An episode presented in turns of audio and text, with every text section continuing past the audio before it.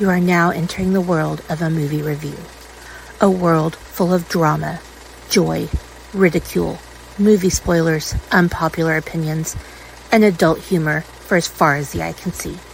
Welcome to an evening at the movies.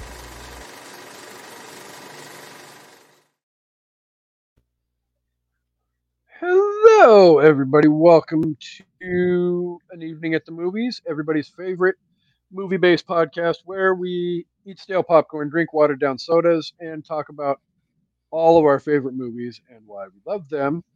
And if you know the intro, you also know we also talk about the horrible movies too. Not that often, but we do not movie shame on the show. So, with all of that said, um, we are officially kicking off holiday season 2023. And if you remember correctly, last year we did not do holiday movies very much, if at all. So I think we need to load up on the holiday movies this year, big time. And we're going to do that with this movie. But before I get to the movie, I need to welcome in our guest for the night, who is making his debut on the show. Welcome, Joshua. Hey, thank you. I um I'm excited to be here, Kasey. You know I love movies. I love Christmas movies this time of the year, and I'm excited to sit down and discuss one of my favorite holiday movies. I mean, this is. We'll get into my whole thoughts on the movie. I don't necessarily want to, you know, give away the whole thing before we even get started.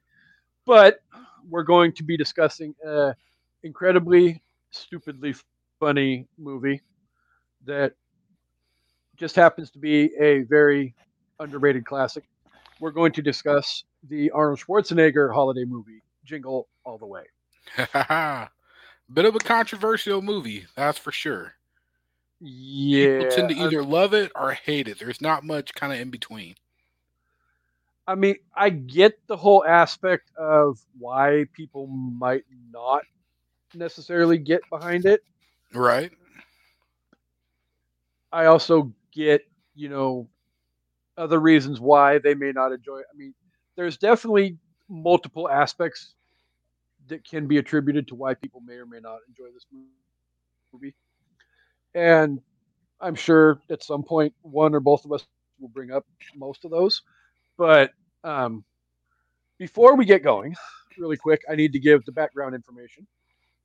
Um, do, do, do, Jingle All the Way released on November 22nd, 1996. It was directed by Brian Levant. It was released by 20th Century Fox. Had a $75 million budget and made $129.8 million at the box office. Wow. Uh, I remember seeing this movie in the movie theater, and I still didn't feel like it was that big of a box office. But well, one thing I do want to point out, since we're discussing this, is the fact that Space Jam premiered the week before on the 15th. And mm-hmm. so that is something to take into account when looking at the box office of this movie, I feel, because anytime you have two kids movies going against each other and one with Looney Tunes and Michael Jordan, I mean, it's a classic. You know, that's definitely going to take some of the thunder. Oh, easily. And I mean, we haven't discussed Space Jam yet on an evening at the movies, but I am very set in my mindset that it is an amazing movie that I enjoyed thoroughly, and I did go see Space Jam on opening day when it came out. Oh, I love Space Jam. It's definitely one of my favorite movies. Um, when you get ready to do it, man, if you need a guest, let me know. Um, I definitely will do that as well. Mm-hmm. Um, uh, let's see what else we got for background information. Oh, yes. So, um, in case you didn't look it up, um, this is the portion of the show where we discuss the Rotten Tomato score. Um, would you like to wager a guess as to what its Rotten Tomato score is? Boy, I would have to guess it's going to be pretty low. I'm going to guess it's going to be in that rotten area. Um, I know it definitely got nominated for some Razzies, at least one Razzie, and several stinkers. So I'm gonna put it below 30. You would be correct. All right. Um, okay, for one, the critic tomato meter uh, gave it a 20% on 46 reviews. And the on 100,000 fan votes, it has a Rotten Tomato score of 39%. Ouch. So the fans got it a little bit more right, but still, neither score is a very, very favorable score at the end of the day. So, um, and then if anybody wants to check out um, Jingle All the Way and take a trip down memory lane, uh, you can find it on Disney Plus right now. That is correct. That is where I watched it. Same here, only because I know I have it on DVD, and for the life of me, I don't know where it's at because um, I'm pretty sure I don't know the official number, but I've got probably close to several thousand DVDs to go through, and even though I have everything logged on a list on my laptop, it still takes forever to go through that freaking list to find Even Where things are. Decimal.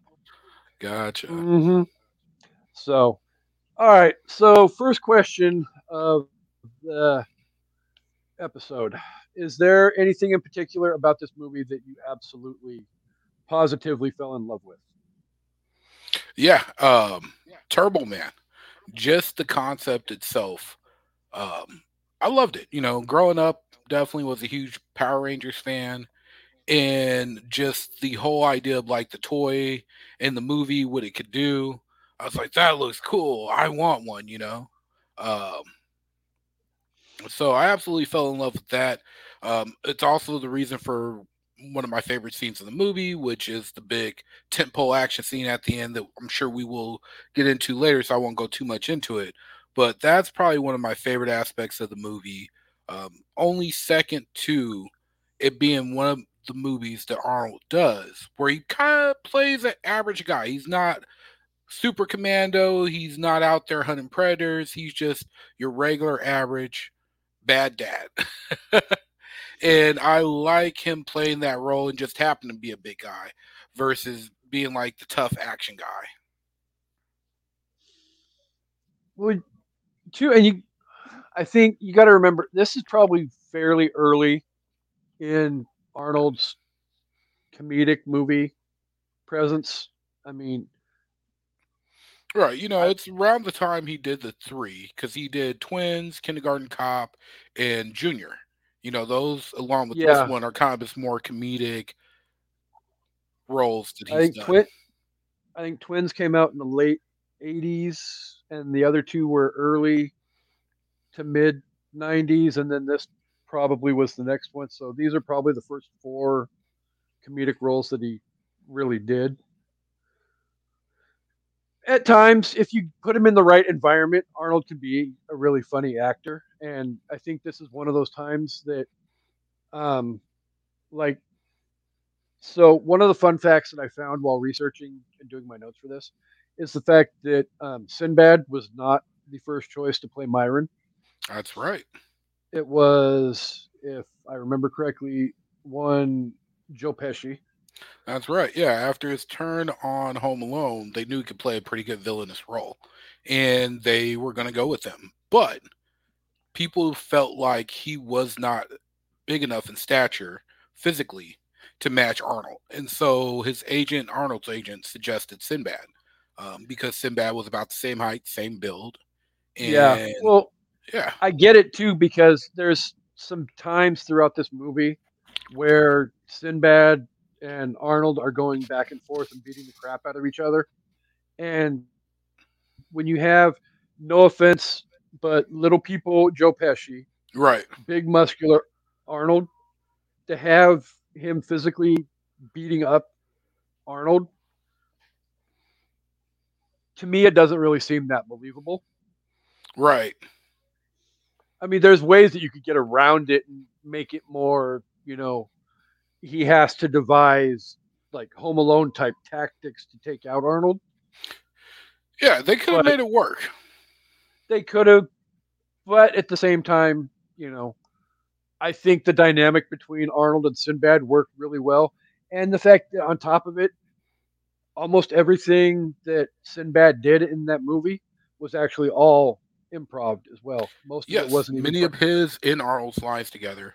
You know, one interesting thing about the Pesci thing is I look at a lot of scenes and a lot of the dialogue, and I'm like, I could totally see Pesci saying that, which is really interesting because most of it was ad log.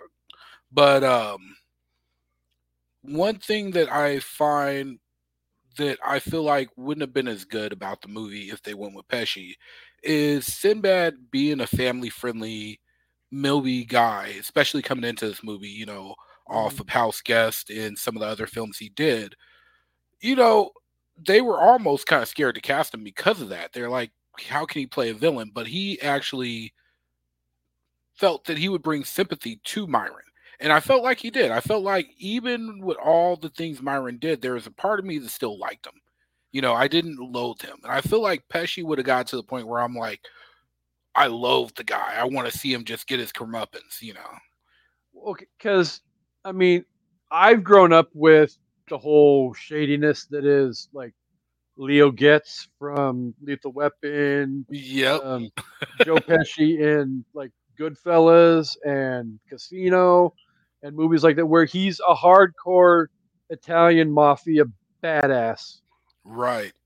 and at the end of the day if you put him in that role i'm not going to have the same emotional feelings about him by the end of the movie that i so we're just going to rip the fucking band-aid right off from the get-go and this movie is like literally almost 30 years old so if you haven't seen it at this point sorry not sorry But right.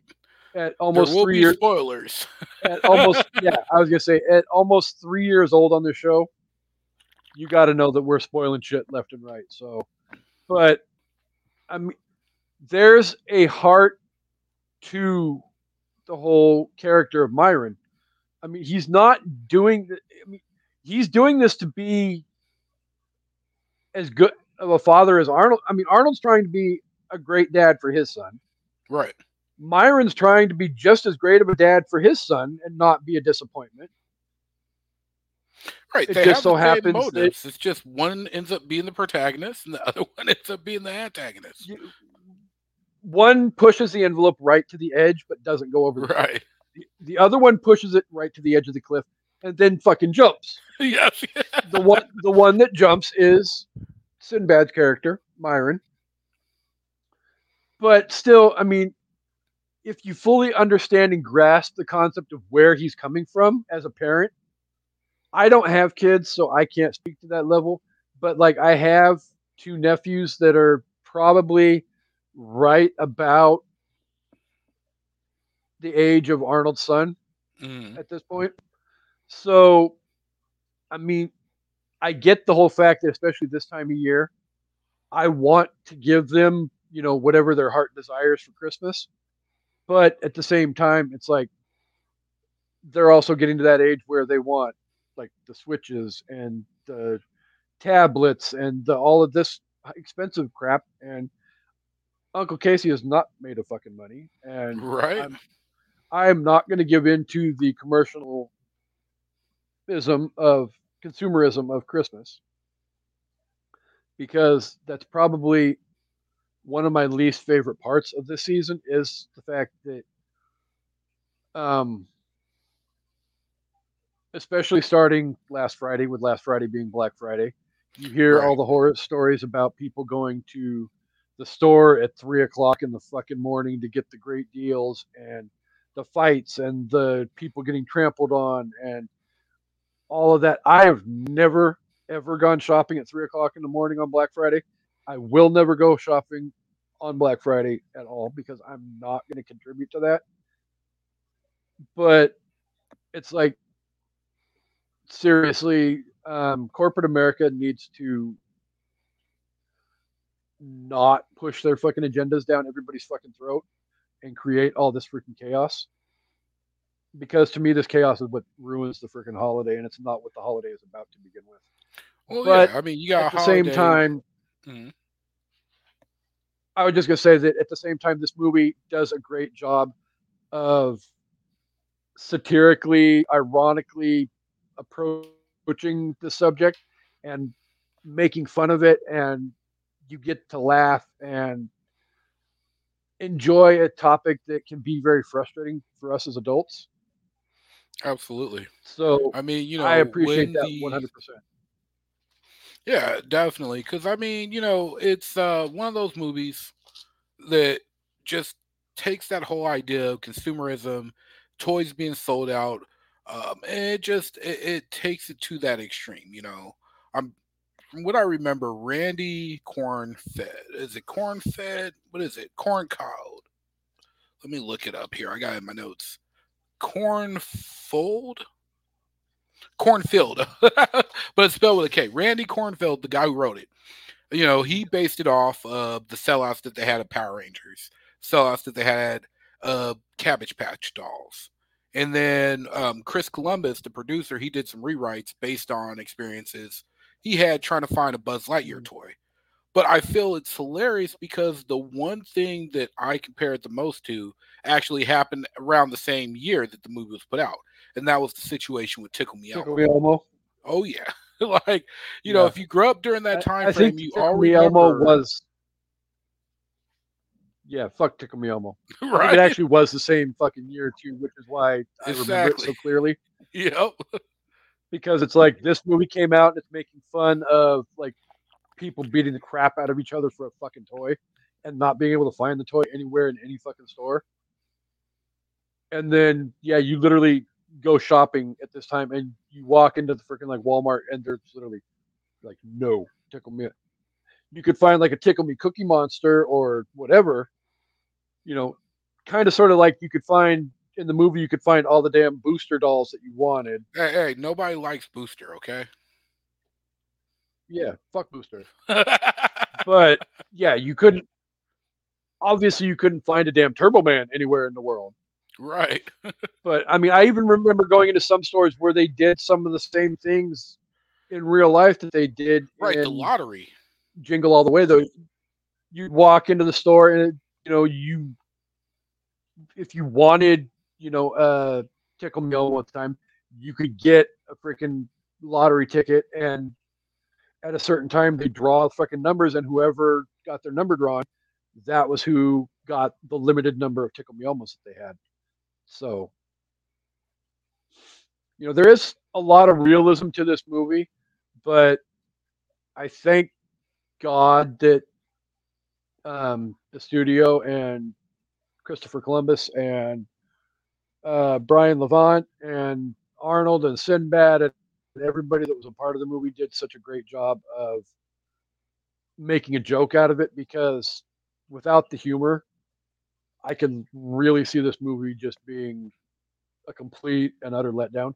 And I mean, even as low as this score is, could you imagine if you take the humor out of it, Oh yeah. how low the Wow. score could have gotten? Oh, it would have been I terrible. mean, we're talking mean, negative freaking numbers on Rotten Tomatoes. Right. Well, and it's the fact alone that there's humor helps it, but the fact that they then take that humor and they go in this surreal, almost Looney Tunes slapstick way with a lot of the humor, especially some of the violence. And there's quite a bit of violence in this movie, but it's done in such a cartoony way that Oh, yeah. it really just it helps that tone of like, oh, this is terrible.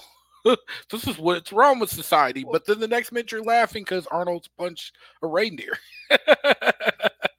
or a midget. Well, even like the whole scene, like the first time that Arnold and Sinbad meet each other outside the damn Mhm. store, the first time, and then they get to go in and they open the doors and everybody just freaking steamrolls through the fucking door, and come to find out there's no Turbo Man dolls; they're all go- gone, and all of a sudden somebody you know yells out that you know there's some down the street or whatever, and they all turn around and it's like they're trying to get the hell out the door or an old lady just walked out the door with the last one.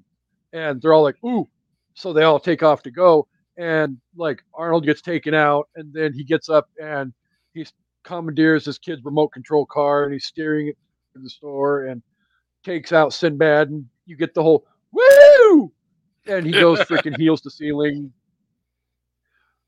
Oh, poor baby, and then Arnold takes off running. I mean, it. They went to the right place with the humor and I can't reiterate it enough. Though, I mean, without this humor, this movie is just going to be a complete emotional letdown. And hats off to everybody. I mean, not even just Arnold and Sinbad, but even like the other aspect of the story with like the Phil Hartman character being the aggressive, perverted womanizer that he is. Yeah, Phil mean, Hartman, he helped make this movie. I mean, his character Ted, he plays that role so good where he just he comes off snarky and you just immediately you're just like, I don't like this guy. well, and even like it bleeds his dirty pervertedness even bleeds over to like the kids too. Like I think it was towards the middle of the movie. Arnold's out trying to get a Turbo Man, and he calls home, and his kid answers the phone, and he's like, "I need to talk to your mom," and Jamie's all like, "I can't. She's outside petting Ted." yeah. Ted, spoiler alert, is is is the well, okay. Ted is Phil Hartman's character, who's the womanizer, but they also named the pet reindeer Ted too. Yeah, yeah. In the movie, he Arnold gets a pet reindeer. Petting the reindeer. but Arnold, Arnold doesn't know that because Arnold's been out all freaking day trying to get a Turbo Man doll. So he doesn't know that there's a reindeer named Ted. So when his son tells him his mom's outside petting Ted, she thinks it's some perverted freaking sex game. And he gets pissed off and offended. So, I mean, right. I can't necessarily say but, that I blame him, but you can't blame him. I mean, Ted's a habitual line stepper throughout the movie. He's eating Arnold's cookies. He's putting lights on Arnold's house. He's in the house putting the star on the top of the tree, all while constantly, you know, pervertedly hitting on the mom, and also getting the attention of all the women in the neighborhood. Because Ted had it going yeah. on. I mean, he was a pervert, but they all loved him. They're like, Ted, can you come over and work on my sink? I got the tool for that. you know, like, I was like, okay, Ted, yeah. I see you there. But uh, yeah, Arnold definitely had reason to be everything, upset. Everything that came out of Ted's mouth was some kind of weird, perverted innuendo. Yes. Her cookies are so yummy. like this guy, Ted, man spoiler alert that may pop up before we go off the air on this episode. Not going to let say whether it will or not, but it might. So stay tuned for that as well. Um, well, no, and even like the studio made worked out a deal with Walmart too, as well, to kind of sort of create a toy hype around this movie, where right. um, they struck a deal with Walmart and they actually sold two hundred thousand Turbo Man dolls in Walmart the year that this movie right. came out. So they only made the two hundred thousand. And funny enough, a lot of people gave them crap because they're like, "You guys made this movie just to sell a toy." And funny enough, this was mm-hmm. basically one of the few merchandise items that they had because of the fast production of the movie. They weren't able to do a lot of merchandising compared to most kid movies at the day. And growing up back then, I mean, watching Saturday morning cartoons, we had ads after ads for every kid movie thrown at us. Um, speaking of Space Jam, which came out the week before, they had so many toys available, so much merchandise available. Toys, clothing, mm-hmm. everything. Oh yeah, and all we got was Turbo Man. We didn't equipment. Get... Yeah, yeah, yeah. And they didn't even make Booster or um, what what's the bad guy's name again? I know Myron, but was it was Doctor Demento? Yeah, I think it was. I literally just watched it again last night, and it's you know, escaping my brain. I almost wrote the name down. I'm like, I'm gonna forget the name of this bad guy again, and sure enough, I did. Should have wrote it down. So looking at right now, Dementor. Yeah, Doctor Dementor. Close enough. Right. Uh huh. Uh-huh. So one interesting fact I did come across when I was digging into the production of the movie is how Arnold came about being the star of this. Apparently, Arnold was going to star in the remake to Yeah. Planet of the Apes.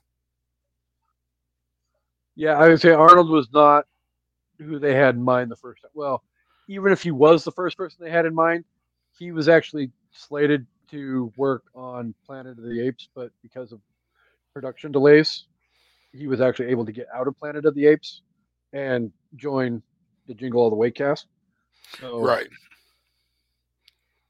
Right. Speaking of which, though, if you guys have never read the spec script for that version of Planet of the Apes, it was called Return of the Apes. It was by um I want to say Tony Hayes, but um amazing, hilarious, interesting what could have been. I mean, it was a time travel thriller dealing with bioterrorist apes and Arnold riding around a flamethrower steampunk style tank. Um, if you haven't read it, look for it, read it. Fantastic. Back to the main thing.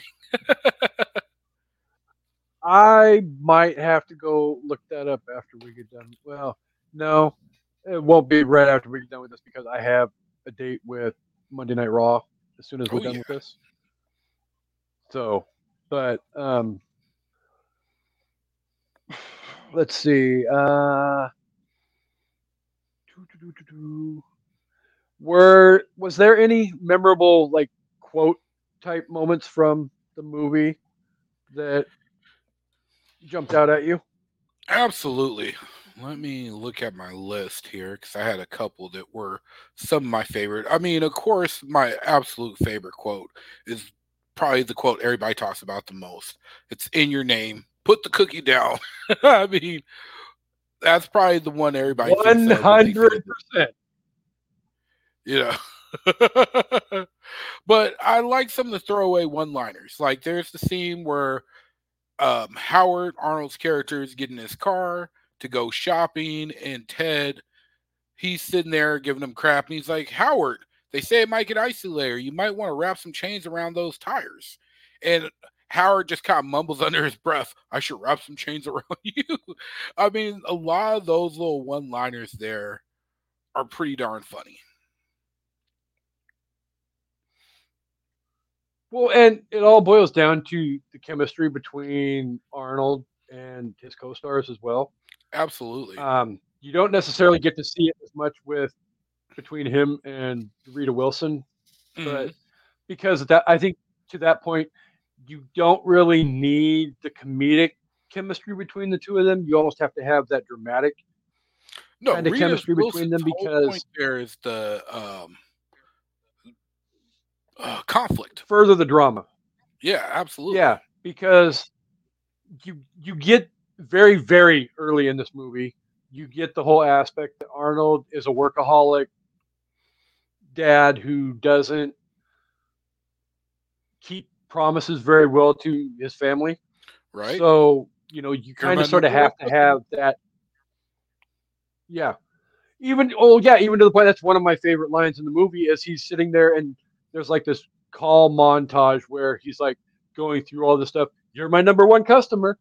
You're my number one customer. And then his wife calls and he's like, I'll be at the karate thing, blah, blah, blah, blah, blah, blah. I promise you're my number one customer.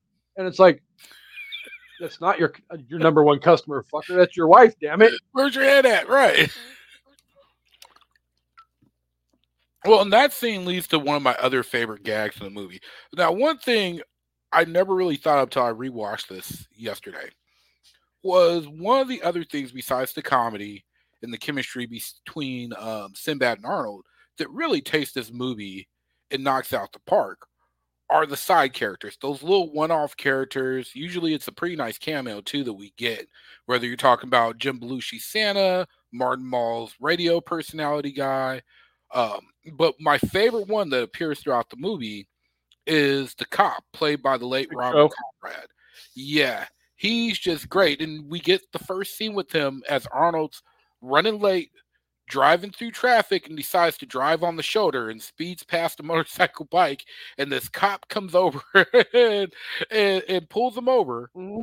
and of course arnold tries to explain hey i'm running late to my kid's karate and the cop's just not having it if anything it just pisses him off you're not above the law he pulls Arnold out the car, and then just that running gag of every single time him run into this cop and just uh causing more mayhem. It's it's hilarious and it has a great payoff too. Well, I mean, it's like every time something bad is going to happen to Arnold, it seems like that cop is in some way, shape. I mean, you have the karate moment where the cop pulls him over, and I will say this: I've actually been pulled over while I was running late to work before, and tried to play the whole "I'm running late and I need to get to work." Mm-hmm. And they're like, "Well, you should have thought about that because if you weren't fucking speeding, You'd you wouldn't be, be sitting here right now getting this ticket.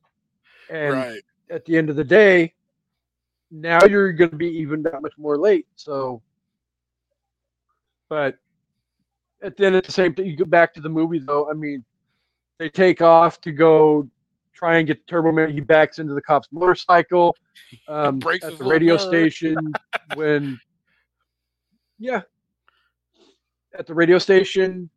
Um, Martin Mull ends up calling for security, and they send the cops, and he's one of the ones that shows up at the scene. You know, right?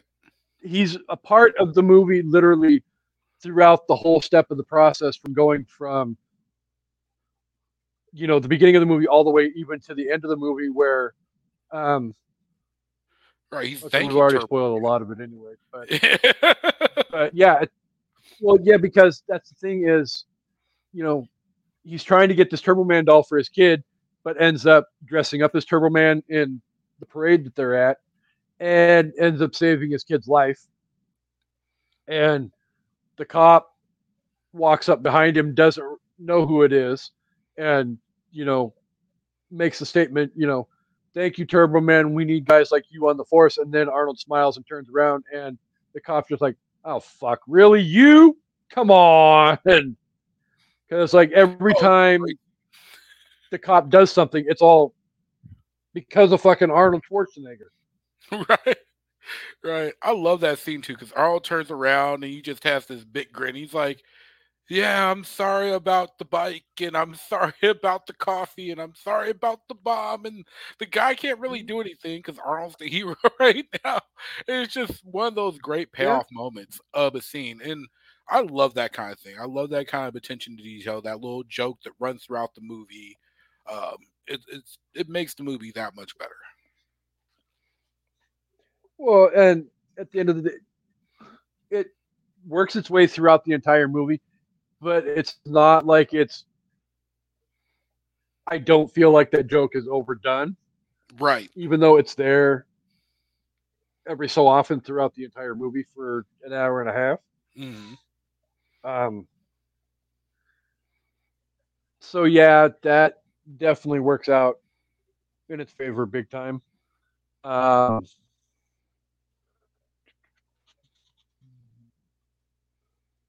uh, let's see if there was. Um,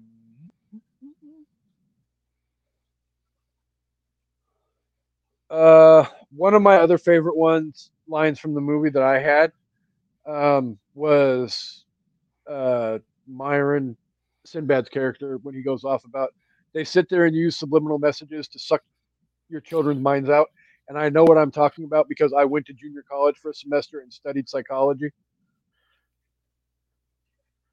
I'm again with the fact that a lot of his lines were completely improv. Right. So I mean to just have those moments throughout and even that's only one of like the times that he literally just spirals off out of nowhere and creates a completely epic line. I mean, seriously, we're what 35 minutes into this episode, and we've talked a lot about stuff that's happened through the movie. And if you haven't watched the movie yet, I highly recommend you go and watch it because just alone on the performance that Sinbad gives, it's worth the fact that you could go and get a Disney Plus subscription right now for like two ninety nine a month for like the next six months. So I highly recommend doing it. Not that Disney is paying my salary by any stretch of the imagination, but they should. And if they do, I'll gladly publicize the mouse on the show. But at the same time, fuck the mouse.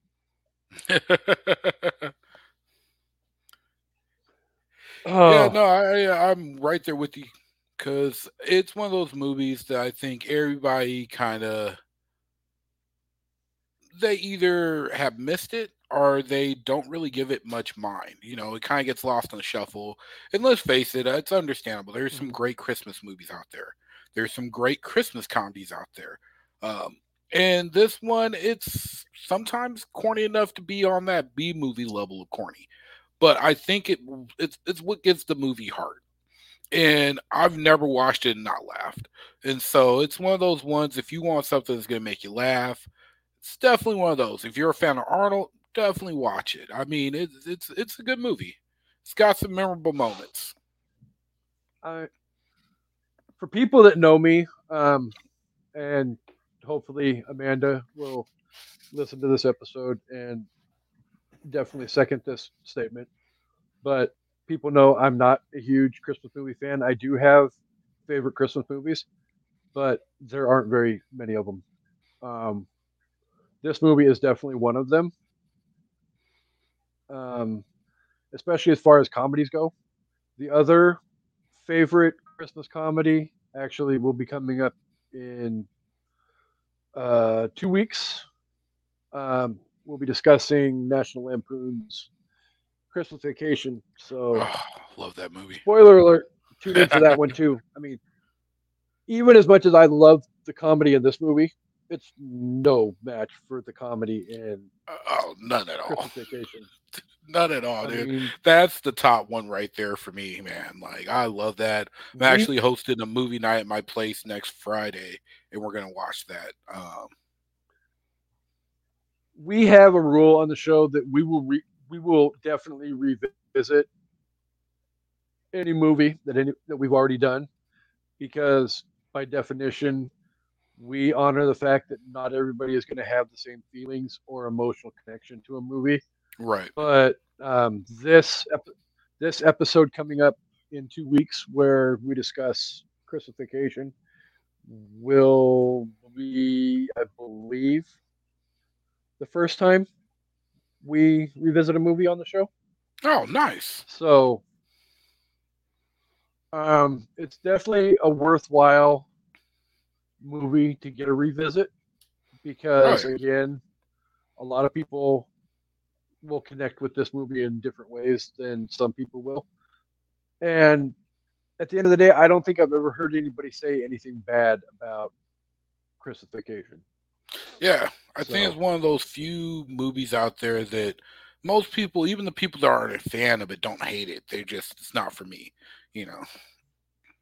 Yeah and it's definitely not those overly and when I so people please don't hate message me for this because I'm not trying to be disrespectful by putting it this way, but it's probably the best way to describe it. It's not those overly sappy, dramatic, like a Christmas Carol or It's a Wonderful Life or Miracle on 34th Street, where you have that big melodramatic you know you have the darkness throughout the movie and then all of a sudden you have the rainbow of hope ending at the end.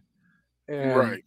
you know it's just you you can get happy endings even in these two movies Chris, being Christmas Vacation and Jingle All the Way but you're gonna have fun in the roller coaster along the way getting from point A to point B to point C to point D and then you know everywhere in between so, um, I don't have a whole lot more in my notes. Um, was there anything else that you maybe definitely wanted to cover before we get to our overall reviews?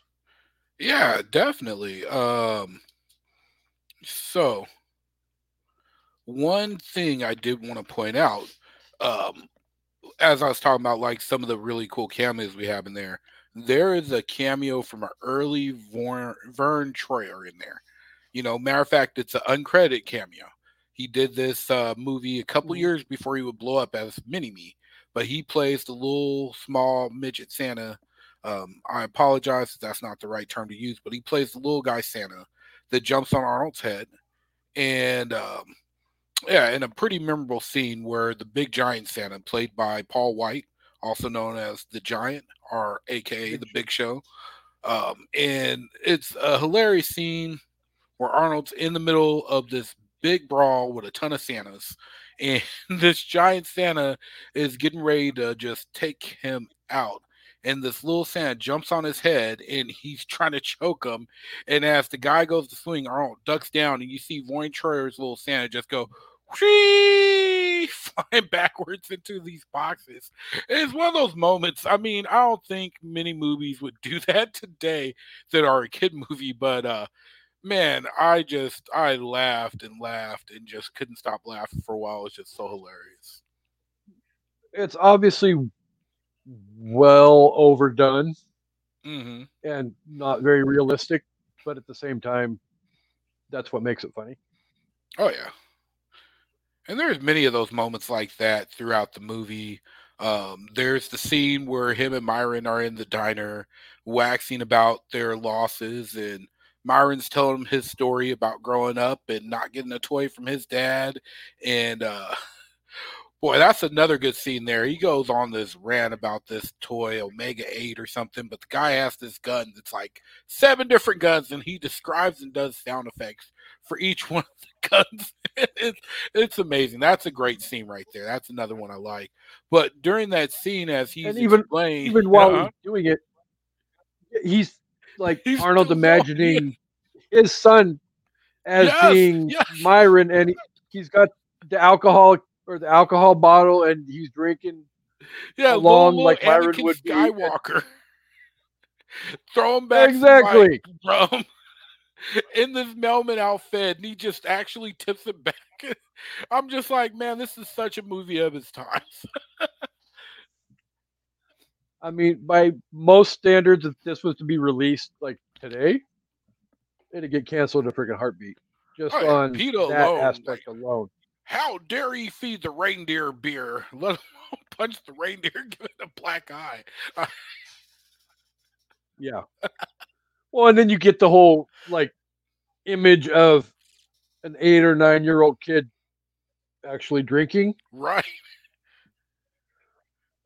I mean, even though it is like a mental picture in Arnold's head, it's still right, I can right. see people. Oh, they're they're condoning child drinking, and it's like that's not the freaking point.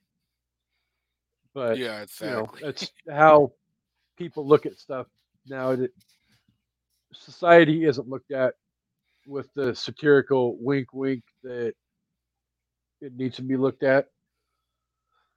Not judging, but right. you know, to each their own. Well, and you know, going back to Jake Lloyd, I feel like he did an excellent job. I mean, he's a kid actor and playing a kid. I mean, you know, a lot of people look at that like, well, how hard was this job? But you know, there's many times you get that child actor and they're either very amateurish and wouldn't, or they overdo it. And he shreds that line of playing that role perfectly, even when he has the more dramatic bits of like the time where Arnold and him are on the phone talking. You never keep your promises. What would you know about that? You know, and I feel like he did a good job. But he wasn't very annoying. And a lot of times, not gonna lie, in some of these movies, I find the child actors to be very annoying. I'm just like, hurry up and finish and get off the screen. But in his role, I did not find him to be overly annoying. I felt he did a very good job. Now, his uh, friend Ted's son, on the other hand, that little kid got on my nerves. Yeah, Maybe your bastard parents was should get a whiny divorce. and yeah, it's like who the fuck encourages their damn next door neighbor slash buddy to have their parent encourage their parents to get a divorce? No, that's just Right. not cool, fool. No, not at all. I haven't watched the movie the whole night. I just kept calling him. It's like it's little Cartman. it's Cartman.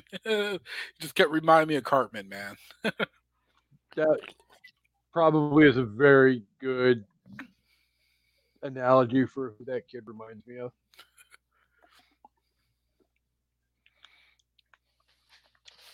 Uh, yeah, and then one right. other thing before we get into the main thing that I didn't want to point out is just also the filming. Um, you know, the majority of the movie was filmed in the Mall of America. You know, all the mall scenes were filmed in mm-hmm. the Mall of America. Uh, matter of fact, they even did the premiere in the Mall of America on the 16th. Um, Arnold enjoyed his time filming this movie a ton because of that, because he got to go shopping in between filming. Um, he enjoyed it so much so that when they did the premiere, he donated some of the props for the movies to the Hollywood Cafe that was, or no, Planet Hollywood. Sorry, I was mixing that with a Hard Rock Cafe, but to the Planet Hollywood that they had in the Mall of America at the time. And then the rest yeah, I was filmed in California on a few of the sets, um, studio lots that they had out there. I've driven by or been on a bus and ridden by the Mall of America. That place is fucking huge. Oh, it looks I like think it. That's probably the biggest mall I've ever seen in my entire life. I don't know how people can go shopping in that damn place. To each their own. Right. So, um, so as a whole, in the grand scheme of things, what are your thoughts on the movie as a whole? You know, as a whole, I think it is a really cool window into a period of time. Um, consumerism is still there. It's still a lot of greedy people out there. Um, as we were discussing earlier, it, there's still a lot of people out ain't going there. anywhere anytime soon. Yeah, yeah. But it's very different now than it was back then. I mean, you know, Black Friday sales are still, you know, having people going out to stores super late at night or super early, but it's kind of chilled out as far as the in person. Matter of fact, a lot of grocery stores that used to stay open all night actually close early on Thanksgiving these days. Um, but I think at the time, for getting that right, these places they were big, they were crazy. You know, the fact that like this movie came out and that same Christmas we had the Tickle Me Elmo situations, people fighting over things. You read stories about people having their dolls stolen. Um, you know, I think it was a very good window into that time period. Um, but done in a way to kind of make you laugh. So you're thinking about it, but you're also saying, hey, you know, what's really important? And kind of Arnold gets, you know, hey, family's more important. I just need to be there, you know. Um, and I think it's interesting because while the movie doesn't try to be orally o- overly moralistic and actually have this like he learned his lesson, you know, he does learn a lesson of like, okay, you know what, I need to do a better job. Um, kinda, because this movie does have a mid credit scene that I think is hilarious, and I really wish they would have made a sequel about. But we'll get to that. But yeah, overall, I think it's a cool window into the '90s, how things were going in the '90s, and that's not just for the consumerism part. That's for the comedy. Some of the aspects, like we talked about, that you wouldn't see done nowadays, like a kid drinking, animals being hit, Mhm. um, some of the fight scenes. It had some great choreography that I feel like just really took this movie over the top. Whether we're talking about the warehouse Santa fight, or we're talking about the set piece at the end during the parade where Arnold dons the Turbo Man outfit on the parade float, and then Myron's character ends up donning. I gotta look the name up again. um, Dementor's Doctor Dementor. Dr. Dementor's outfit, and they have this cool fight. You know, there's batarangs being shot. You know, he used the rocket fist. There's the little Power Ranger s chaos demons to come out. You know, and of course, Booster. Hey, those aren't the lines. Nobody likes you, Booster. you know, but they have this cool battle. It leads to probably the most cheesy scene in the movie, but I forgive it because it just matches the tone, and that's where the suit Arnold's wearing has a full fledged working uh, rocket pack, and he, he just rockets all over the city. Of course, he doesn't know how to use it. He almost falls a couple times. He ruins somebody's Christmas dinner or Thanksgiving dinner, but it, it's still a really great scene. Um, and so beyond the between the set pieces, the comedy, the cameos, I think it's just a really great movie that just doesn't get enough credit for being what it is, and that's entertaining. So, if you had to give it a score out of five, with one being horrible and five being completely amazing, what would you rate the movie? Oh, easily, I would give it a four. You know, um, actually, you know what? I won't say easily, and I'm gonna revise that. I give it a three and a half because it's a good movie. It's definitely better than average, but I don't think it's a amazing movie, and it definitely is not a five. But definitely solid three and a half for me. So, as far as my thoughts go, um, hmm like um, like we've talked about throughout the entire episode, this movie completely satirizes everything that I hate about the commercial consumerism of the holiday, being Christmas. Um, but at the same time, this is a completely fun, enjoyable movie that you can turn on and just enjoy, and you don't have to really think about what you're watching. Just hmm enjoy the fucking ride. Um, it makes me laugh. It makes me smile. and the dynamic and chemistry between Arnold and Sinbad is out of this fucking world. As far as my rating goes, I mean, again, like you said, it's not obviously a five out of five movie. Um, I stop and think about, you know, some of the other movies that I've given a four or a little bit higher to, and it's like I can't even put Jingle All the Way necessarily in that category as well. So I'll probably go three out of five, like you. Yeah, and that's Which the is not a bad score. there. Right. Yeah, it's not a bad movie, and three out of five is not a bad score No, by any stretch of the imagination. I mean, if you average it out, you know, like on an A, B, C, D, F scale, like report card style, you know, three and a half is probably about a C average, which is Right. what this which is what this movie is realistically. And you can love this movie and completely accept the fact that it's if you want to truly think about the movie, it yeah, it's probably a C average. It's an average movie, but that doesn't mean you have to. It by acknowledging that, it doesn't mean that you hate it by any stretch of the imagination. You can. I love movies that critics have given, you know, absolute shit scores to. I Oh, mean, right. I grew up loving. I grew up loving Howard the fucking Duck, and that's one of the worst rated movies of all time. Well, one Doesn't mean that I gotta hate it. Yeah. Well, one important thing to keep in mind anytime you are talking movies, it's an art form. You know, yes, there's some entertaining, but it's still a form of art. And like any art, it's in the eye of the beholder. So you can have a movie that hits all your buttons that you love, but still acknowledge it's not the best movie in the world. But for me, it's one of my favorites. You know, and that's kind of this movie for me. I know it's not a great movie, but I don't think it's a terrible movie. You know, it's kind of right there in between. But for me personally, it just hits so many notes of comedy with me that I love it. Oh, exactly. And it's one of those Christmas movies that I, if I put myself in the right mindset this time of year, I could sit down and watch it every year for the rest of my life and never actually probably hate the movie and get tired of Right. it.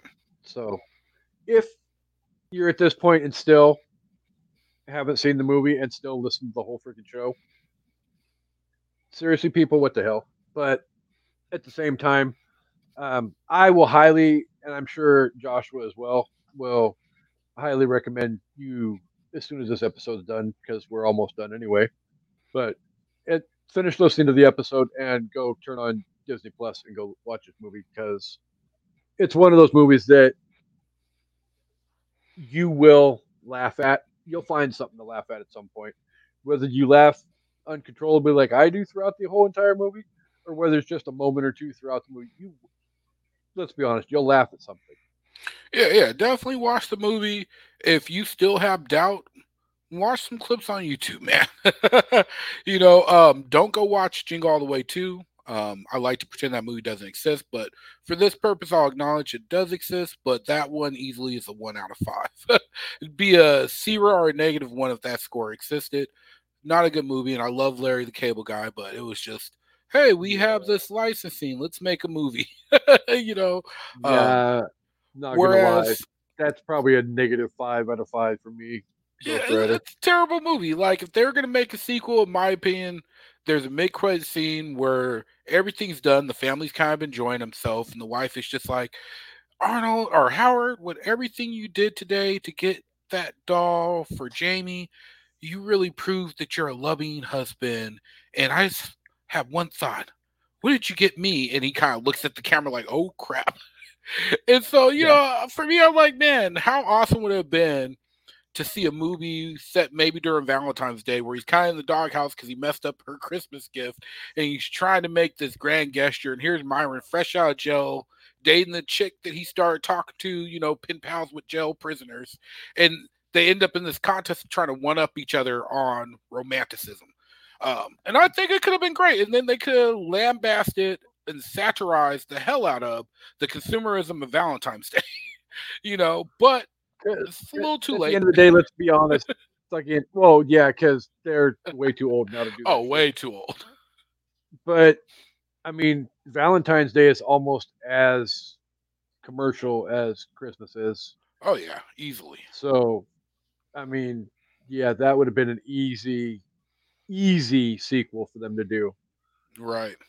So, I think that's going to just about do it for the episode, though this All was right. definitely a, a, lot of fun. Um, as always, I can't end the episode without a big hearty thank you to the dozens because them being here and listening each and every week is all the reason why we are rapidly approaching our third anniversary and 200th episode. So, um, thank you to them for being here each and every week. Um, so, j- just because we haven't necessarily approached the topic in the intro, um, would you like to let the listeners know about what you've got coming up podcastually, where they can find yeah, you?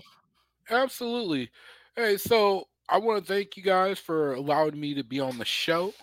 And my name's Josh, and uh, coming soon, coming very soon, coming in January, the 20th to be exact, I'll be launching my own podcast called Toontastic Journeys and uh, it's all about taking it back to that nostalgia of Saturday morning cartoons.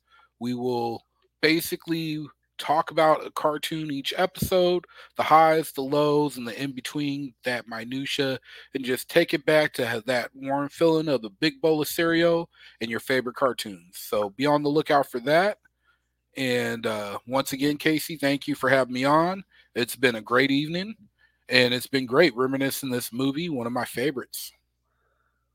Definitely, um, obviously, this was a great amount of fun. Um, and anytime you want to come back and pick another movie, you are more than welcome to come back. Um, oh yeah, there will yeah. be another one before my next one because we already have my next one scheduled for next October. the upcoming one, but we'll do someone in between there, maybe more than one. Oh, I'm sure we'll probably do more than one. Oh yeah. That. So, um, uh, with this, with all of that said, um, I'm not going to run. Well, I'll run down a couple of the movies we've got coming up here in the next few weeks. Um, but there's a whole lot of stuff that's either already been recorded or is coming up. Um, like I said earlier, we've got Christmas Vacation coming up in a couple weeks. Um, we've got Harry Potter and the Order of the Phoenix coming up in a, like the week before Christmas. Nice. Uh, Violent Night and It's a Wonderful Life are coming up on Christmas Ooh. Day. No, so we'll be doing a Christmas. Movies. We'll be doing a Christmas double feature on the 25th. So stay tuned for that as well. Um, uh, let's see, Chris and I will be discussing the program at the end of the month to kind of coincide with the college football playoff. Um, and then coming up early in 2024, we've got uh, my episode of The Mummy as well as The Fifth Element and Where the Heart Is with Ashley. So stay tuned for all of that as well. Yeah, can I throw one more thing out there, Kasey? Do you mind? Go Hey. right ahead. Just want to also let y'all know to just be on the lookout. We don't have a date yet, but pretty soon, me, Kasey, as well as CJ and DeAndre will be going season to season reviewing the Big Bang Theory. So be on the lookout for that one. Yeah, definitely be on the lookout for that one. I'm currently on pause with my binge on that because I'm literally on season five right now, and Oh, you do. I am trying to not be done a long time before the rest of y'all. I don't know yeah, where. take your time. I'm just I just started season three this morning. yeah, I was gonna say Dre was on season three like two weeks ago, so I don't know where. I don't know and where I know at. CJ's taking a minute because he's been having trouble finding it. And so I don't know where he's at, but I know he's kind of been struggling a little bit. He has a remedy, but if he doesn't figure it out, I'll help him out. It's on Max, CJ. Just saying. Um, but yeah, definitely season to season will be coming up, and as we get close to releasing that episode, I will be letting the listeners know because um, the new thing that we're going to be doing with season to season is we're going to be talking about an entire show in an episode or two. Um, like the shows like Big Bang Theory that went on for like 12 years. We're not trying to cram all of that into one episode. So we divided it into Breaking into two. season, season one through six and then season seven through 12. So when those episodes are ready to release, you will definitely get updated here as well as to when you can tune in and listen to all of our thoughts on that because Big Bang was ah, chef's kiss for a TV Oh, show. yeah. I love it, and I'm ready to talk about all things Penny Hofstadter. So, um, so yeah. With all of that said, um, I will thank everybody for being here. Thank you, Josh, Joshua, for being here. Um, and I will thank everybody and remind everybody that um, we hope you guys come back for an evening at the movies. And before we leave, you all get a nice little Christmas present of a video montage. So, with all that said, again, thank you guys, and we will see you guys next week. Oh, Howard, excuse me, but your wife's cookies are out of this world. What a. Who told you you can eat my cookies? Mm. Oh, these cookies! I gotta get the recipe from Les. Put that cookie down! Now!